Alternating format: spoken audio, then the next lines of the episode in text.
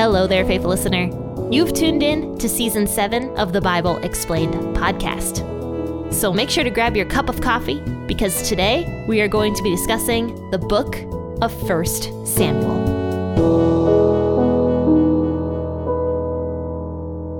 Howdy and good morning, faithful listeners, and welcome to the Bible Explained podcast. And hi, my name is Jenn. I am the host of this podcast. And you know what? I'm going to jump right into scripture today because sometimes I feel like I jibber jabber your ear off without getting to the point of this podcast, which is to read the Bible. So let's read 1 Samuel chapter 9 verses 15 through 27 and just a quick recap. Saul had just been introduced, and we know that Saul is about to become the first king of Israel. And so Saul, who was a Benjamite, had some donkeys go missing. And so he's traveling all over to the neighboring towns looking for these missing donkeys.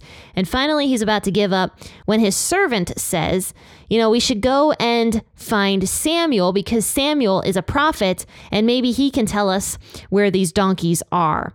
And so Saul's like, Great idea. Let's go find Samuel. Let's see if he knows where the donkeys are. We'll pay him for his services.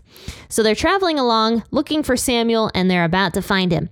So let's read 1 Samuel chapter 9, verses 15 through 27, and we're going to see how Saul responds to hearing that he is going to be the first king of Israel. Now Yahweh had revealed to Samuel a day before Saul came, saying, Tomorrow about this time I will send you a man out of the land of Benjamin, and you shall anoint him to be prince over my people Israel. He will save my people out of the hand of the Philistines, for I have looked upon my people, because their cry has come to me. When Samuel saw Saul, Yahweh said to him, Behold, the man of whom I speak to you, he will have authority over my people. Then Saul approached Samuel in the gateway and said, Please tell me where the seer's house is. Samuel answered Saul and said, I am the seer. Go up before me to the high place, for you are to eat with me today.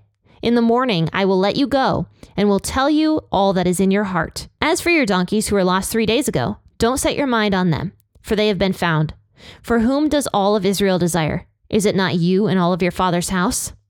Saul answered, Am I not a Benjamite, of the smallest of the tribes of Israel? And my family is the least of all the families of the tribe of Benjamin. Why then do you speak to me like this? Samuel took Saul and his servant and brought them into the guest room, and made them sit in the best place among those who were invited, who were about thirty persons.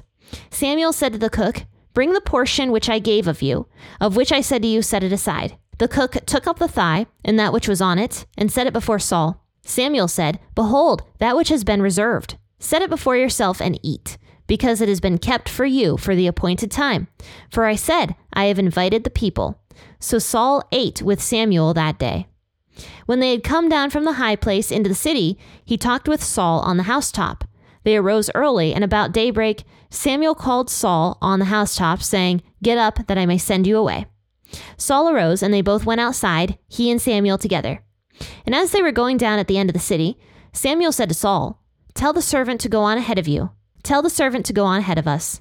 He went ahead, and then Samuel said, But stand still first, that I may cause you to hear God's message. Okay, so according to today's portion of scripture, it's pretty clear that Samuel, the high priest of Israel and also the, the head judge of Israel, knew that Saul was going to come to him because God actually informed Samuel that Saul would be coming the very next day. So Samuel was looking out for Saul. He knew that whatever young man God pointed out to him was going to be the next king of Israel. So Samuel is walking down the mountain, it looks like, and Saul is walking up because it looks like this city or this place of sacrifice was on a high place, and I'll get to that in a moment. But Samuel was walking down and Saul was walking up. And so Saul sees Samuel and he doesn't know who the prophet is yet that he had heard about. So he asks Samuel, he's like, Hey, do you know where the seer's house is? And seer was just an old fashioned word that meant prophet. So Saul is like, Hey, where is the prophet? Where does he live? And so Samuel gets a message from God right then and there is that this young man in front of him is going to be the next king of Israel. So Samuel answers Saul and he says, I am the seer. So keep going up to the high place because you're going to eat with me today. And in the morning, I'll let you go back to your father's house and I'm going to talk to you about some stuff. I'm going to tell you everything that is in your heart, is what Samuel says. Then he mentions something kind of interesting. He says, As for your donkeys who were lost three days ago, don't worry about them because they've been found. And the reason I want you to stay with me today is because Israel desires you and all of your father's house. So, of course, Saul is standing there and he's looking down on Samuel because don't forget that Saul was a very tall man. He's looking down on Samuel and he's probably like, What are you talking about? and that's basically what Saul says. He's like, um, Why are you talking to me this way? First and foremost, I just met you. And secondly, I am not a prominent man, is what he says. He says, My family and I are least of all the families in Benjamin, and also Benjamin is a small tribe. So Saul is confused. And personally, I do think this was a very humble response that Saul had. I think that, you know, even though it says at the beginning of the chapter that Saul's family was not small, in fact, Saul's father was a very prominent man. Saul does seem to have a very humble attitude in general, just from what we've read in this chapter. Because if you look at Saul, first and foremost, he obeyed his father to go look for those donkeys. Secondly, he took a long time to look for those donkeys. He didn't just give up after a day. Like he was out there for three days looking for these donkeys. So that does tell you something about Saul's personality. And thirdly, if you look at Saul's servant, it was almost like they were best friends. Like it did not seem at all like a master and servant relationship if you look at the dialogue between the two men. Saul was very friendly with his servant and vice versa. Like they talked back and forth on a very equal level. And then lastly, of course, Saul's response to Samuel was very humble. He was like, Well, I don't, you know, I, I don't know what you're talking about because I'm from a small tribe and my family is small and, you know, I don't, I'm not deserving of this honor. So there is a few reasons why I think God chose Saul personally. If you look forward into the story of Saul being the first king of Israel, or if you know the story, you know that Saul was not a very good king. Okay. He, he becomes very, um, very angry and very stressed about his position as king, wanting to keep his position as king. And in some ways, he becomes very arrogant and he never really obeyed God very well. So, why did God choose Saul? I think there is a few reasons actually why God chose Saul. First and foremost, he did start out as a pretty good king. And secondly, it says right here, it says in verse 16, Tomorrow about this time I will send you a man out of the land of Benjamin. You shall anoint him to be prince over my people of Israel. He will save my people out of the hand of the Philistines, for I have looked upon my people because their cry has come to me. God chose Saul because Saul would be the best leader at that time period to get the Israelites away from the rule of the Philistines. We know that the Philistines had a heavy hand on Israel at this time period. Because if you move forward a few chapters, it actually says in 1 Samuel 13 that the Philistines basically would not allow any blacksmiths in Israel. So that shows how in control the Philistines really were, that the Hebrews couldn't even have blacksmiths living in their area for fear that the Hebrews would make weaponry, you know. So the, the Philistines really had a lot of control over Israel in order to order blacksmiths to basically not exist in Israel.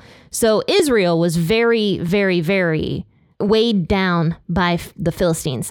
Saul was the best person for the job. At least to start. Now, another interesting thing about why God might have chosen Saul is because Saul's name, Saul, actually means in Hebrew prayed for or asked for, meaning that the people asked for a king, and Saul's name means asked for. And so that's another little interesting tidbit the people wanted a king. And Saul was the asked for king, and he was a, a very imperfect king. But yet God chose him, and he was the best person for the job to start. But anyway, Samuel and Saul have this little encounter, and Samuel reveals that he is the prophet or the seer. And he tells Saul right away about the donkeys. And Saul didn't even ask about the donkeys yet. Like basically, all Saul said, Hey, how do I find the seer? And Samuel is like, I am the seer. Also, your donkeys are found, and you're going to be the king of Israel. so, this was a lot for Saul to hear. And uh, he's just like, okay, that, that's kind of crazy. But Samuel convinces Saul to stay for another day and have a feast with Samuel. So that's what happens. It says that Samuel took Saul and Saul's servant and brought them into the guest room and made them sit in the best place among those who were invited. And there are about 30 people that were invited. And so Samuel makes Saul the guest of honor. So back in these days, there was like a seat of honor at parties, and it was usually next to the host and so, whoever the host wanted to honor at his parties, he would have them sit in that seat. He might give them a special portion of food, something along those lines. Actually, Jesus talks about this in the New Testament. He mentions don't try to vie for the, the seat of honor because if you sit there and uh, the host later on brings a guest in who he actually wants to s- seat at the seat of honor, it will be embarrassing for the person sitting there to have to move down to another lower class seat. Instead, Jesus tells people, don't try to get in the seat of honor. Instead, sit at the lowest place, like humble yourself. And then when the, the host sees you humbling yourself at the lowest place, then you will be honored in front of everybody, right? When the host is like, hey, come up here and sit next to me, basically. So just interesting little parable that Jesus talks regarding the seat of honor. But that was what they did back in these days. There was a seat of honor. And so Saul gets the seat of honor right next to Samuel at this feast. And so Samuel goes and talks to the cook in the back. And he's like, hey, you know, bring out that choice piece of meat that I set aside. And so the cook cooks up a choice piece of meat. And the meat happened to be a thigh. And I think other versions say that it was a shoulder. And people have gone into depth, I guess, about the significance of the piece of meat that Saul gets, but I don't know how much significance it really had. um, but anyway, Samuel just gets Saul the best piece of meat and he gives it to Saul. And so Saul eats it and parties, and it's just a merry time, and it doesn't say that anything else happened here. But it does say that after the party, Saul and Samuel come down from the high place. Okay, and that's what it says in verse 25. When they had come down from the high place into the city, he talked with Saul on the housetop. Okay, so you guys might remember that high places were almost always associated with idol worship. And it is interesting to note that in the previous chapter, and I did not go over this at all, it actually says that Samuel set up an altar in Ramah. Okay. And presumably, of course, it was an altar to worship God with. It wasn't like an idol worship altar or anything like that. It was a, an altar for worship of God. But was it correct for Samuel to set up an altar that was not part of the place that God told the people to go to worship him because God had specifically said to the people, do not set up any specific altars other than at the place that I tell you to go and only sacrifice when the priest is there. Don't just be sacrificing animals in your backyard. Like, don't do that. Go to the place I tell you and have the priest sacrifice the animal. So, was it right for Samuel to set up an altar? I don't know, if I'm being honest with you, because we do know that something happened to the temple in Shiloh after the ark was gone. Most likely, the Philistines came in and destroyed it. It's very possible. So, at this point in time, it's very likely that there was no meeting place, that there was no specific gathering place.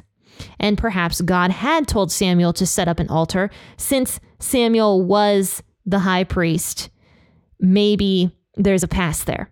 But I should mention here when it says that Samuel and Saul came down from the high place, it's not the rule that a high place was for idol worship. Because we do know that the temple ended up being on a mountain later on, and uh, it was considered the high place, right? And it wasn't associated with idol worship at all, it was associated with Yahweh worship.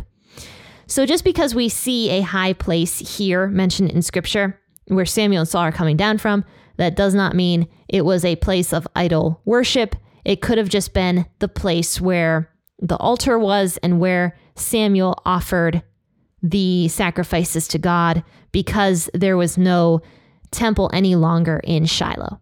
So I just want to clarify that and point that out. Either way, even if Samuel was in the wrong for setting up a different altar than the one that God had asked for, it does not mean that Samuel was do, performing idol worship or something along those lines because he was not. Scripture is pretty clear that Samuel worshiped God with his whole heart. Now, of course, he was human. He made mistakes like the rest of us. But anyway, moving forward in the story, it says they come down from the, the feast that they had, the feast to God, and after the sacrifices. And it says that Samuel and Saul basically talked all night on the rooftop because we know that uh, houses back in those days, you could go up to the roof and it was like a nice private location where people could talk and chat and stuff like that. So they're they're talking up on the housetop and it says after that they arose early and at daybreak Samuel called Saul up to the housetop again and he said, "Get up that I may send you away." so he's like, "All right, it's time to wake up. I'm going to send you out on your way." Let's go. So Saul wakes up and they both go outside he and Samuel together. And then it says that as they were going down the city, Samuel actually asks Saul to send his servant ahead. So he's like, Saul, I want to have a private conversation with just you. So Saul does it. He sends his servant ahead and he and Samuel start chatting alone. So that means that it's very possible that the rooftop, even though it was a private location, it was not the most private location, meaning that Samuel's servants could have been around listening, meaning that Saul's servant could have been up there with him listening. And uh, especially since it looks like Saul and that servant got along really well and they were friends, it's very possible that, you know, the servant was up there listening into the the whole story. And probably what Samuel was sharing up on that housetop was just the fact that Saul was about to become the first king of Israel. And Saul, being a being a man who didn't even know who Samuel was, you know, before this encounter basically, doesn't seem like he was very caught up on current events. You know, he doesn't seem like he was very interested in religion or politics, or even the ways of God. So, so Samuel had to share all of these things that Saul did not know with him. And he probably shared, like, hey, the people have been asking for and have been wanting a king, and God revealed to me that you are going to be the next king of Israel. Alrighty, faithful listeners, I hope you have a fantastic rest of your day. I hope you enjoyed today's episode, and I'll see you guys tomorrow for an episode out of the book of Acts, 6 a.m. or whenever you choose to wake up and listen. Happy listening, and God bless.